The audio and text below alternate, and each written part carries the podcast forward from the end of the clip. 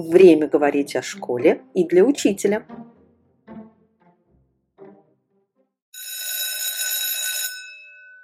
Здравствуйте, дорогие друзья! Меня зовут Иван Иванов, со мной Елена Вакимян, мы оба из Центра общего и дополнительного образования. И мы продолжаем наши э, еженедельные разговоры о практиках и полезных штучках для учителей. У нас сегодня в рамках перемены для учителя замечательная Олеся Николаевна Лукашук из э, городского педагогического университета Московского, если быть точнее, из Института содержания методов и технологий образования. Олеся Николаевна, директор института, кандидат педагогических наук. Здравствуйте, Олеся Николаевна. Здравствуйте, здравствуйте. Спасибо большое за приглашение. Но мы вот сегодня будем говорить о такой штуке, которую все знают, все, все ей мучаются, но на самом деле, мне кажется, не все осознают потенциал документа который называется рабочим, но на самом деле, по-моему, не стал совсем рабочим, а конкретнее о рабочей программе. И если позволите, то первый вопрос задам такой. А чем рабочая программа отличается от а, учебного плана и от образовательного, от образовательной программы? Ну, в первую очередь тем, что рабочая программа и учебный план являются частью образовательной программы. То есть у нас один есть единый документ, самый важный нормативный документ у школы – это основная образовательная программа. И вот в эту основную образовательную программу в содержательный раздел входят рабочие программы по предметам, а в организационный раздел входит учебный план. Я вот про тут не совсем соглашусь, что учебный план это такой организационный, нужно было вносить в организационный раздел, но это другая история. Мы сейчас про рабочие программы говорим. Может быть, когда вы пригласите меня разговор, на разговор про учебные планы, там еще и об этом поговорим, потому что там тоже очень много чего интересного. Так вот, учебный план, он а, определяет такую общую рамку объема э, учебной нагрузки по всем предметам в школе. А, для соответствующего уровня образования. А рабочая программа – это тот документ, по которому работает педагог э, этот документ. Вот первое, что нужно сказать, э, первое заблуждение. Мне кажется, мы должны такие, наверное, рассмотреть те вещи, в которых заблуждается профессиональное сообщество. Да, это такой вот как как один из, эм, один из мифов, то, что вот рабочая программа – это программа учителя, и учитель ее обязан разрабатывать. Нет такой истории в нормативных документах, ее не разрабатывает учитель. Учитель, согласно законодательству, работает, осуществляет профессиональную деятельность в соответствии с утвержденной в образовательной организации рабочей программой по предмету. И поэтому здесь уже сразу первое заблуждение, что вот э, каждый учитель ежегодно, это уже вторая история, начинает рабочие программы разрабатывать, и вот якобы завучик спрашивает, э, их размещает на сайте, это, конечно же, неправильно. Это рабочая программа школы по тому или иному предмету. Она составляется на уровень образования, а не на год. Лучше, если это будет коллективный труд педагогов, потому что это не должна быть рабочая программа Иванова, Петрова, Сидорова. Это должна быть рабочая программа команды педагогов, вот, предмет. А там уже, ну, дальше можешь поговорить о том, как развести, где там твое индивидуальное творчество, а где та рамка, которая, то есть рабочая программа, она, по сути, определяет рамку. Действует учитель, те результаты планируемые, которые он должен достичь по этому предмету на уровень образования, то содержание, через которое он будет эти результаты достигать, ну и тематическое планирование с указанием количества часов на изучение той или иной темы, примерное количество часов по годам обучения. А вот, вот то есть это да, простите. А вот эта рабочая программа, когда мы говорим, ведь мы ее публикуем, насколько она становится, не знаю, забетонированным документом, или мы ее можем менять, там, не знаю. Ну, конечно, ее можно, в нее можно вносить коррективы, как и в образовательную программу школы, и так в любую часть образовательной программы, в учебный план, потому что, ну, понятно, что на уровне образования в течение пяти лет ничего не менять, это, конечно, очень редкий случай. А, понятно, что там, реализуются какие-то новые программы, э, меняется контингент, меняется социальный контекст там, и так далее. Поэтому, конечно, коррективы вносятся как в любой нормативный документ, можно внести, он же локальный акт образовательной организации. Образовательная организация вносит изменения. Поэтому рабочую программу, конечно, корректировать не только можно, но и нужно, потому что в любом случае Вы смотрите, что хорошо заходит, э, что не срабатывает, и, соответственно, там где-то меняете. Другое дело, что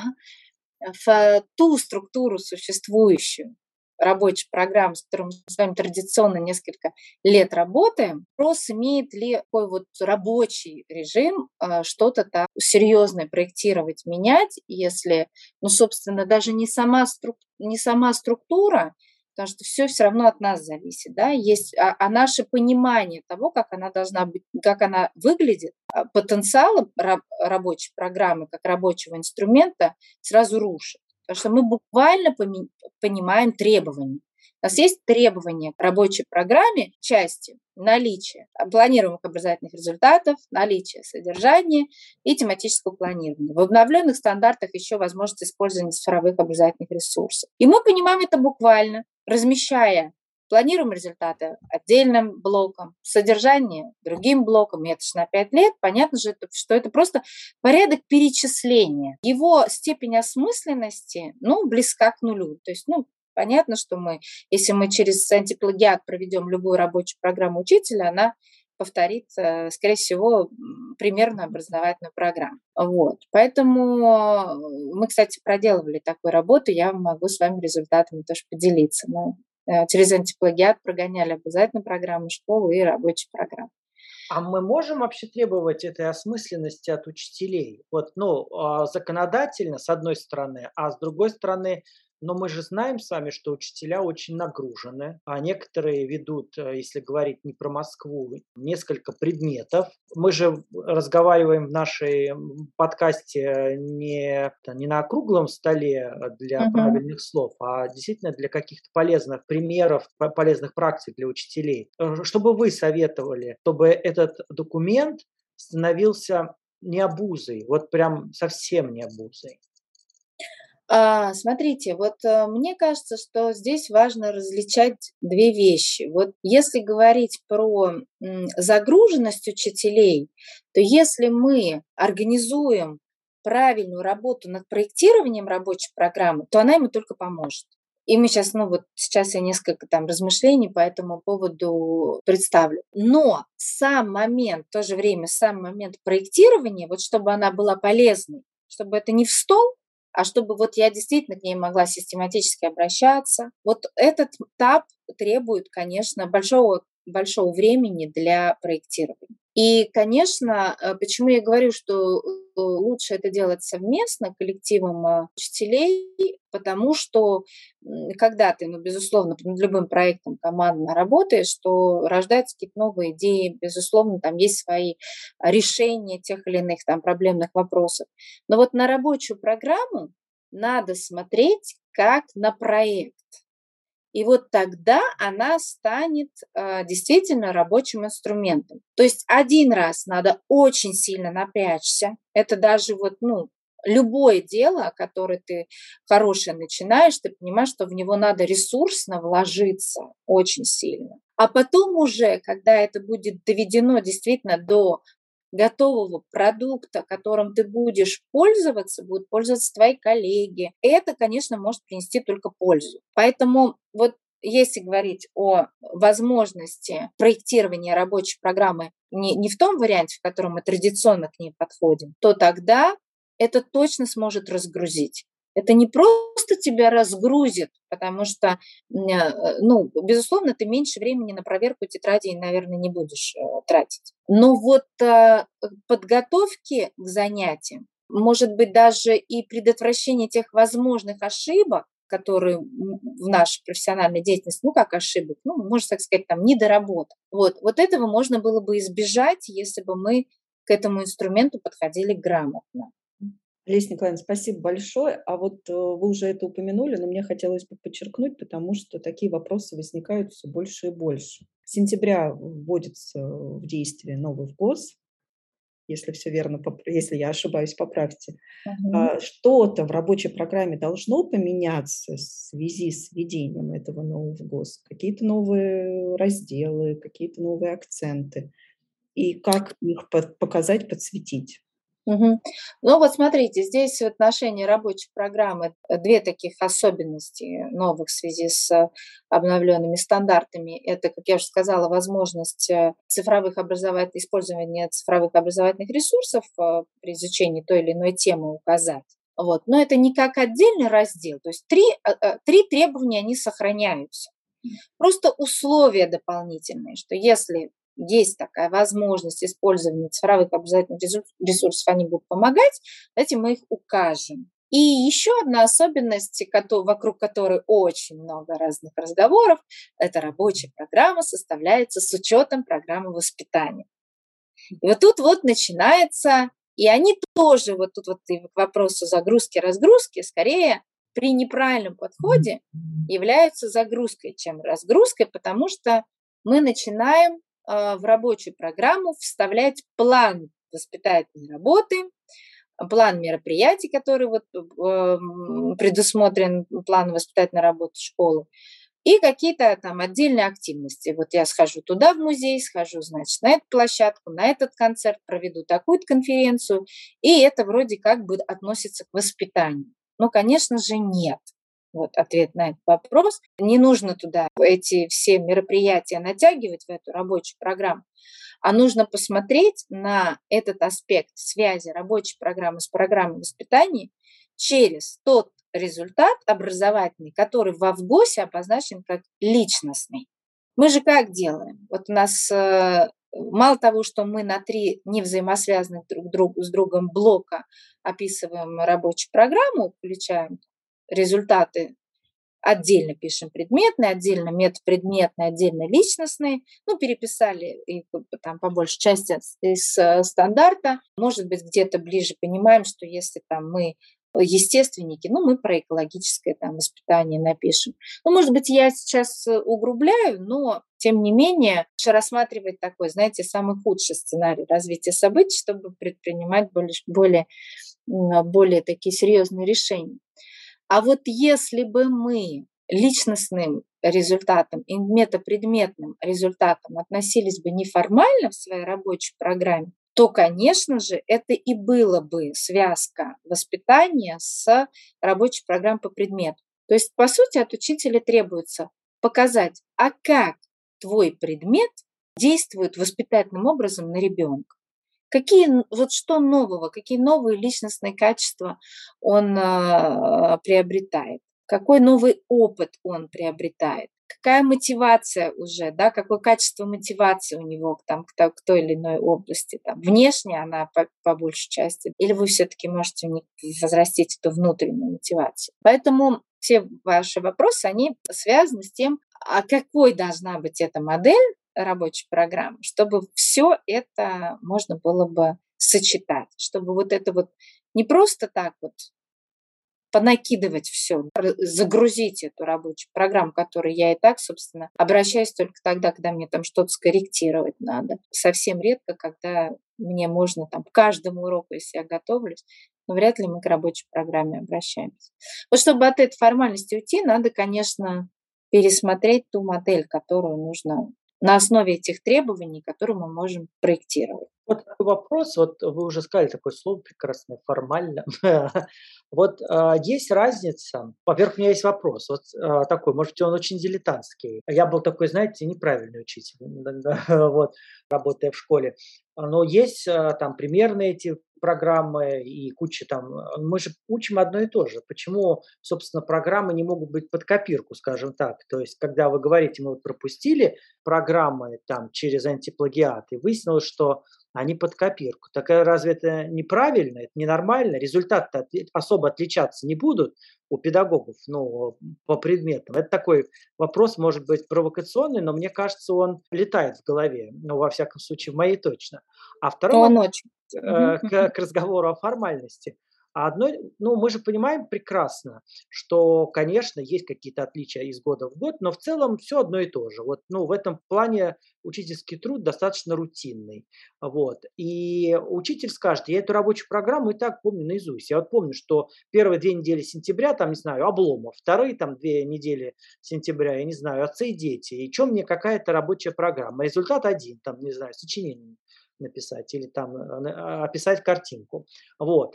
И у меня вопрос возникает, есть ли разница между квалификацией и возрастом педагогов? То есть, возможно, для молодых педагогов как раз рабочая программа – это такой инструмент профессионального развития, потому что постоянно ты как-то ну, не знаю, а, а, смотришь на нее и понимаешь, ты вообще тебя унесло в сторону, или ты все-таки плывешь в каком-то в правильном а, русле и направлении.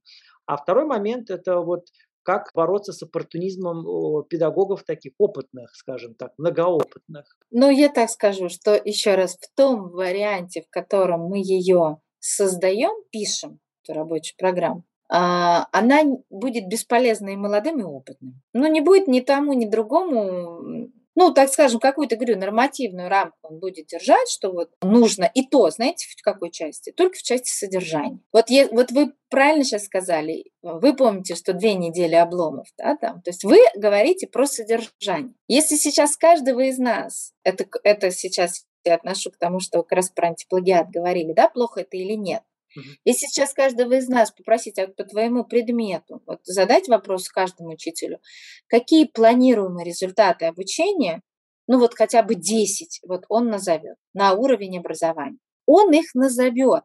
И он их назовет, вот если проэкспериментировать, вот напишет он там 10 этих планируемых результатов. Я просто уверена, что он их слово в слово, как в его рабочей программе, или как в примерной образовательной программе, не напишет он все равно напишет так, как он чувствует.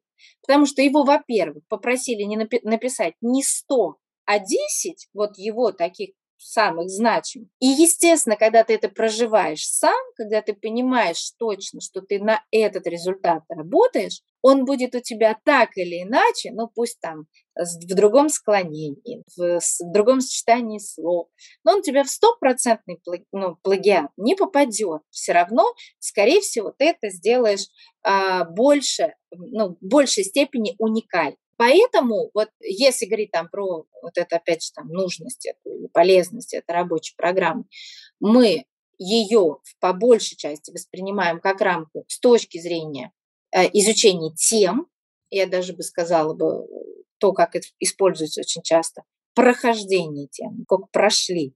Вот нам важно пройти программу. Не детей научить да, какие-то результаты, э, с, ну, сформировать какие-то важные там, качества и личностные, и сформировать умения, приобрести, дать им возможность приобрести тот или иной опыт, знания, которые, кстати, тоже очень важны, несмотря на то, что говорят, сейчас все можно загуглить. Тоже не совсем с этим соглашусь. Но получается так, что если мы будем в первую очередь в центре рабочей программы удерживать образовательный результат, то тогда можно будет постепенно вот перестроить наши отношения к ее проектированию, ее использованию. Тогда она будет по-другому полезна.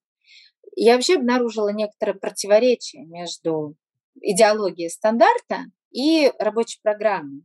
Потому что получается так, что стандартно в первую очередь устанавливает требования к образовательным результатам в нем нет содержания. Да, есть определенные там по определенным предметам, понятно, оно там считывается, да, потому что в самом результате считывается, какой, о, каком, о какой дидактической единице идет речь. А вот э, в рабочей программе мы что делаем? У нас даже, если посмотреть, сначала идет по большей части, сначала идет блок содержания, ну, темы какие я изучаю, а потом уже они даже с ним не сколько прикрепляются, а просто отдельным блоком стоят вот эти вот планируемые результаты. По сути бы, конечно, и нужно рабочей программе, может быть, не в качестве требований даже, а в качестве тех же примерных рабочих программ, выстраивать ее структуру вокруг образовательных результатов с обязательной связкой. Через что ты этот результат будешь достигать? Как? Вот тогда в рабочей программе, вот как любом проектировании. Образовательные результаты будут, будут являться целеполаганием, а все остальное, что в ней есть, отвечать на вопрос «как?», да, то есть это «зачем?» эти образовательные результаты, зачем мы этому учим, а все содержание на вопрос «как?».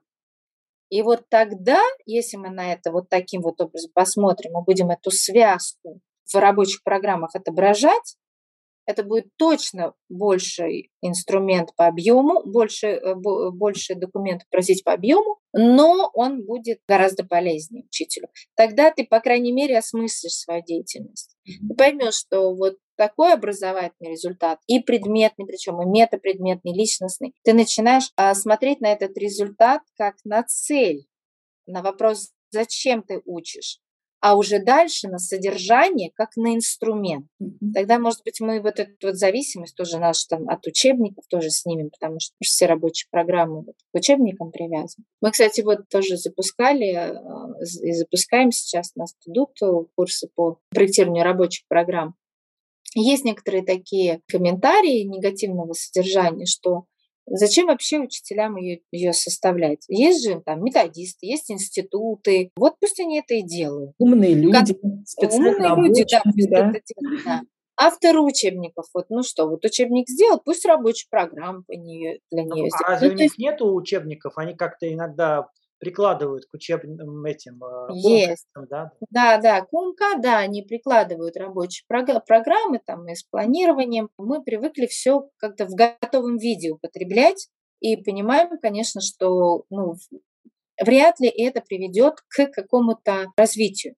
Но здесь, смотрите, в принципе, вот если э, ну, учитель скажет, ну что я, хуже преподавать, что ли, стану? Вот если я звезда, вот если у меня вот все получается замечательно, даже если я напишу, спроектирую вашу рабочую программу самостоятельно там, или в команде, выстрою так, как вы мне предлагаете, что я хуже буду преподавать? Ну, то есть, или мне, ну, ну мир вокруг меня изменится. Вот здесь ведь очень важно, что понимать. Вот вы же, наверное, сталкивались с такой ситуацией, когда спрашивают у человека, как у тебя так это здорово получается? А он нам говорит, не знаю, ну вот как-то так получается. Вот мне кажется, это самый страшный ответ. Вот когда мы не можем ответить на вопрос, как у меня это получилось, мы и будем с вами, ну, может быть, я... Интуитивно, как слепые котята, продираться к этим Ну да, да. Э, кроме того, мы же его не можем, мы же не сможем это технологизировать, то есть мы не сможем передать этот опыт. Есть такие, есть, э, безусловно, учителя, которые считают, это вообще, вы что, это мастерская, это талант, это ремесло, и я его не передам. Надо таким вот родиться было определенное время в определенном месте. А, в массовой школе, да, где нам нужно там 2 миллиона учителей, да. нам надо всем просто в пробирочке талант. Да, да, да. Ну да, то есть как бы считать, что это вот, ну вот это вот не передать. А на самом деле, на самом деле, если пройти через эту а, процедуру деятельность, через эту деятельность проектирования, то а, многие из нас, даже которые считают, что они там великие педагоги, и, может быть, это и объективное мнение, но тем не менее они многое смогут переосмыслить. Я могу там на собственном опыте сказать, что вот я недавно проходила обучение. Все обучение было построено как раз в контексте проектирования. Несмотря там на мой опыт, э, ученую степень, я могу сказать, что я впервые узнала, что такое настоящая проектная деятельность. Понимаете, это когда проходит рефлексия, и ты плачешь, что ты осознаешь, как у тебя это получилось или почему у тебя это не получилось. То, что мы называем в школе зачастую проектной деятельностью, это, конечно, не проектная деятельность ни разу. То есть, конечно, вот эти вот на каждом этапе вот эта рефлексия, вот это вот осознание, а почему, то есть разложить прям по коробочкам, а что ты сделал хорошо, что ты сделал не очень хорошо, и что ты теперь будешь по-другому делать, то есть, когда ты вот это вот все осознаешь, это, конечно, потрясающий эффект в твоих э, дальнейших профессиональных шагах, потому что ты все начинаешь делать осмысленно. Не просто интуитивно, а осмысленно. Вот. Да. У меня, простите, вот, знаете, вот, не могу сказать, у меня пару мыслей. Во-первых, вот несколько раз прозвучало слово «осмысленно». Вообще для педагога самое страшное, на мой взгляд, я ловил себя на мысли, это связано, кстати, мне кажется, не столько с циклом э, многолетия работы, сколько даже в течение года это исчезает осмысленность своей деятельности. Такой, э, это самое страшное, на мой взгляд, уже не понимаешь, что ты тут делаешь. Второе, что я хотел сказать в первую очередь, нашим слушателям. Вот видите, дорогие слушатели, целые директора институтов больших с ученой степенью проходят обучение. И это очень круто, а, потому что наша профессия не предполагает бронзовения. Мы не можем, а, получив диплом, неважно, там, бакалавра, магистра или специалиста, закончить на этом свое профессиональное развитие. Потому что каждый раз дети приходят разные. И вот у меня, знаете, возник вопрос. Когда мы готовим рабочую программу, мне вот у меня, возможно, это есть, я все-таки не методист и не организатор этой службы, а нет ли огромной роли управленческой команды? Объясню, какая моя мысль. Вот есть там начальная школа, и она переходит в пятый класс. И учителя пятого класса, я вот помню, что мы, например, англичане в последней школе, где я работал, мы как раз собирались и делали совместно. Вот нам было лень делать отдельно, мы поэтому собирались и обсуждали, что нам, как нам сделать совместно эти рабочие программы.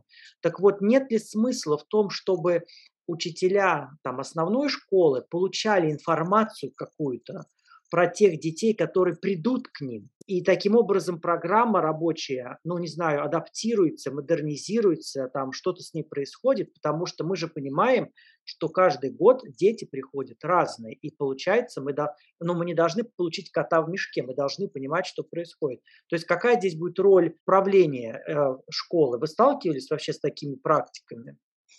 Ну, честно я вам скажу, что нет. Вот так, чтобы это системный был подход к планированию деятельности на уровень образования. Вот э, мы там понимаем, что у нас выпуск из начальной школы, хотя бы, да, мы проговорим про преемственность между уровнями, да, вот а выпуск такой-то из начальной школы, и мы подходим к проектированию рабочей программы, опираясь на тот, э, на те особенности детей, на их потенциал, на их запросы. Запросы я, наверное, поставлю в последнюю очередь. Я скажу почему, хотя многие со мной там не соглашаются по этому поводу. Это очень а, важная вещь, Иван, э, но я не сталкивалась с таким, чтобы системный подход такой был в организациях. Но это действительно важно. Вот тогда смысл корректировки рабочей программы, вернее, корректировка рабочих программ существующих, она будет иметь смысл. Когда действительно, в зависимости от того, с каким потенциалом, э, с какой готовностью, с какой мотивацией приходят дети, там, например, из начальной школы в а, пятый класс, будет зависеть в первую очередь, а какие и образовательные результаты, и какое содержание, связанное с конкретным образовательным результатом. То есть мы можем а, выстраивать вот эту связку не отдельными блоками, а вот каждый тематический блок и связанный с этим тематическим блоком образовательный результат. Вот когда мы будем понимать, а какой ребенок к нам пришел, мы тогда будем понимать, а какой инструмент ему больше подойдет. Может быть, даже, конечно, мы а, такую вариативность в рабочей программе, ну, вряд ли отобразим, все равно дети разные, да, мы же все равно не формируем классы так, что они все одинаковые. Да не бывает одинаковых детей, как бы мы бы не пытались бы даже по там, знаниям и по умениям а, в классы распределить, они все равно будут разные. Но то, что они разные в рабочей программе, тоже можно как вариативность. Я такое никогда не встречала в своем опыте. Но отобразить, например, не только связка темы и образовательного результата, но еще и связка это с а, персональными возможностями детей. Что вот если так, то лучше выбрать и ориентироваться на такой вот образовательный результат. Если вот так, такой потенциал, такой, там, ну, такие стартовые возможности, вот, такой уровень мотивации, то надо взять вот такой вот инструмент, такое содержание. Тем более, что у тех же наших филологов есть возможность выбрать то или иное произведение литературное для развития тех или иных э, качеств и умений у ребенка. Тут же анализ текста один из важнейших филологических умений, но он может формироваться на разном учебном материале. То есть учебный материал, конечно, можно под этих детей подбирать, но говорю, как я говорю, уже вот такой, такой ситуации нет. И вот что касается запроса, тоже, знаете, мы проводили когда различные встречи тоже с управленческими командами, когда они э, опирались пытались разложить свои компетенции, вот что им нужно для того, чтобы сделать такой вот эффективный учебный план. И вот они все пишут, мы должны там изучить запрос, вот к вопросу о запросе, чего хотят. родители и дети. И вот мне кажется, что здесь как раз и статус образовательной организации, уровень доверия к нему э, будет определяться тем, что фактически э, родитель приходит в школу и говорит, а как вы думаете, что нам нужно? Никогда родитель приходит в школу и говорит, вот меня научите китайскому, там, испанскому и еще робототехнику. А когда школа имеет все на то инструменты, оценки там, мотивации ребенка, его, его там, тех или иных эм, способностей, интересов к чему-то, связывает это с его академической успеваемостью. И школа говорит, что вот вы знаете, это чтобы ваш, ваш ребенок еще научился вот этому, вот этому, мы вам предлагаем вот такую вот программу. Ну, то есть даже, ну... Школа занимала экспертную позицию. Конечно, да, да, да, да, именно экспертную позицию. А еще и родители-то запрос такой сформируют, что потом школа его удовлетворить-то не может или сделает это некачественно. Тогда вопрос, зачем спрашиваете? Если вы удовлетворить не можете. Вот. Поэтому, да, здесь такая, важно тоже в рабочей программе понимать, есть не сколько запрос со стороны родителей, а какие идут тренды на те или иные профессии, что происходит там в социальной среде, в экономике. Школа должна в этом разбираться однозначно. В этом роль управленческой команды. Она должна щупать вот эти тренды, она должна э, говорить об этом с педагогами. Дальше уже, чтобы как раз и э, любое проектирование, не только рабочей программы, но вообще урок, их внеурочной деятельности, она работала на, э, ну, была адекватна э, реально. Во-первых, спасибо большое за такой вот разворот и очень нетривиальный взгляд на рабочую программу как инструмент, наверное, рефлексии работы учителя, осмысления его работы, планирования на следующий учебный год своей работы. И вот уже про родителей, раз уж э, зашел разговор, у нас рабочая программа в открытом доступе на сайте расположена. Любой родитель может ее увидеть. Сможет ли он понять этот документ? И Нет. ли инициировать какие-то, может быть, встречи, разъяснения родителям по поводу этого документа? Или не нужно? Ну, э, первый вопрос, э, сможет ли он понять? Я несмотря на то, что я понимаю высокий интеллектуальный уровень родителей, тем более там в больших крупных мегаполисах, он просто, наверное, не захочет ее вот там понять хотя бы, потому что написана она профессиональным языком, написана она для учителя. Она рабочая программа для учителя. Она и по нормативным законодательным рамкам, она именно рабочей программы, которую учитель осуществляет свою деятельность. И ему должен быть понятен этот язык. На вопрос, а нужно ли родителям знать рабочую программу, ответ однозначный – да.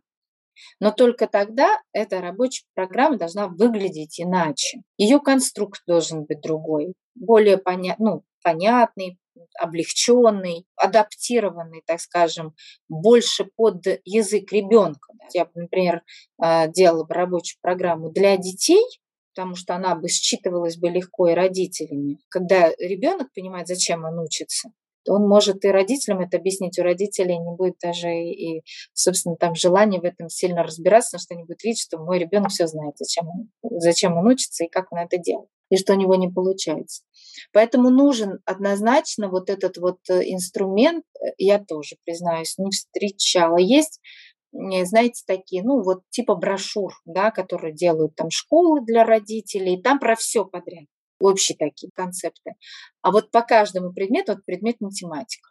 Ваш ребенок в течение вот этих пяти лет научится вот этому, освоит вот это, сможет сделать вот это, сможет принять участие, попробовать себя вот в этом, оценить себя может вот так. И вы можете тоже, собственно, это вместе с ними сделать. До такого инструмента нет. Мы вот сейчас такой шаг сделали, запустив в сервис Московской электронной школы в дневнике ребенка отсвечивание по каждой изучаемой теме планируемые результаты. И они причем адаптированы, они представлены на детском языке. Я могу, я умею, я научусь. Вот таким вот образом к этой теме. Но вот он только у нас заработал в марте, пока мы так не, не, не посмотрели еще эффект, не посмотрели а, востребованность, но это такой первый шаг, хотя бы просто, чтобы ребенку и семье было видно, а зачем он изучает. Не просто этот предмет, а зачем он изучает эту тему. Вообще я хочу сказать, что это потрясающе, что вот у вас такое появилось, потому что у меня был опыт, когда мы там развивали эти пресловутые 4К, дети не понимали даже этих слов, кооперация, коммуникация и же с ними. И я помню, что в той последней школе, где я работал, я уговорил коллег сделать отдельный урок, где мы на учебных ситуациях объясняли детям, вот они тут что-то изучают, каждый раз не понимают, что это такое, и мы прям объясняли, что значит коммуникация. Вот на они пятый класс на там, возрастосообразных э, примерах, не знаю, заданиях, э, и оказалось им было очень интересно. То есть вот этот перевод образовательного результата на, с птичьего языка на человеческий язык, угу. ведь на самом деле, ну, э, надеюсь, наши слушатели и уважаемые мной учителя не обидятся, но мне кажется, многие учителя вообще не очень понимают, что подразумевается под высокими словами, которые там находятся в этих документах, ведь это сложные слова, и там ты чему, ты чему учишь? Я учу, как написать, я не знаю, эссе на 180 слов. А что под этим лежит? Что? Ведь это а, сложнейшие процессы, которые вложили там выдающиеся методисты.